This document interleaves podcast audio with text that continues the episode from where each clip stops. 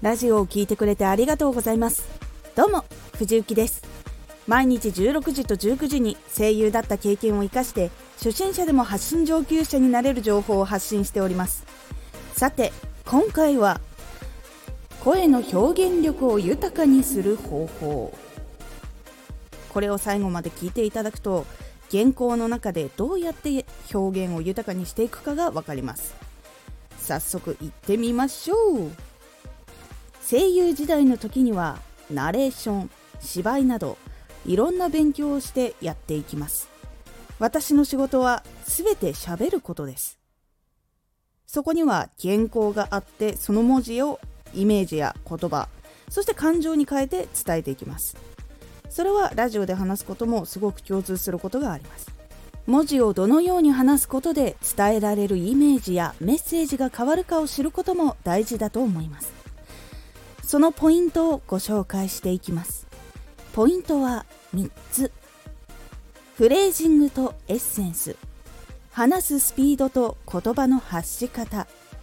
空気を変えたりできる間。この3つを使えるようになることで喋り方も魅力的に今までのメッセージもさらに伝わりやすくなります。まずはフレージングとエッセンス。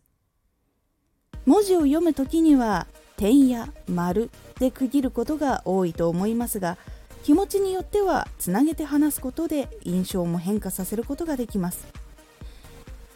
例えば聞いてくれてありがとうございます。もしくは聞いてくれてありがとうございます。これだけでも変化が感じられると思います。このようなことを文章の中に積み上げていくことであなただけのしゃべりになります。次はエッセンス。これはニュアンスのようなものです。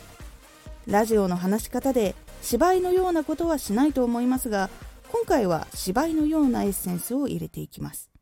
ラジオを聴いてくれてありがとうございます。ラジオを聴いてくれてありがとうございます。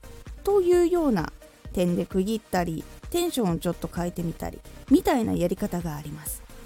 ラジオではシンプルにテンションがそのエッセンスになると思います。ローテーションラジオを聴いてくれてありがとうございます。ちょっと高めのテンション。ラジオを聴いてくれてありがとうございます。これだけでも大きく印象は変わるでしょう。次は話すスピードと言葉の発し方。話す速さ言葉の発し方はかなり印象を変えます。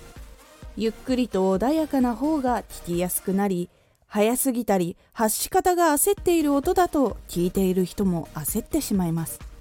なので気持ちからゆったりすることで落ち着いて聞きやすくなります。最後は空気を変えることができる間。間は理解の間もありますが会話だと分かりやすいと思いますが大事なところで次の大事なことを言わないと相手はいろんなことを想像してもっと聞きたくなって答えを早く欲しくなります。ホラー話だったら何があったのか恐怖なことを想像してどんどん怖くなっていきます。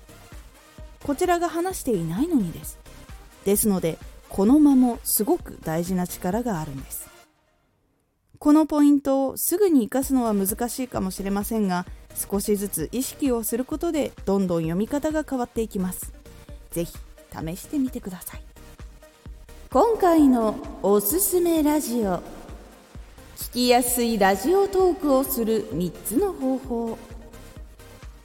ラジオをしていて今のトークを見直したい。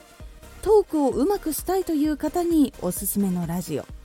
このラジオでは毎日16時と19時に声優だった経験を生かして初心者でも発信上級者になれる情報を発信していますのでフォローしてお待ちください。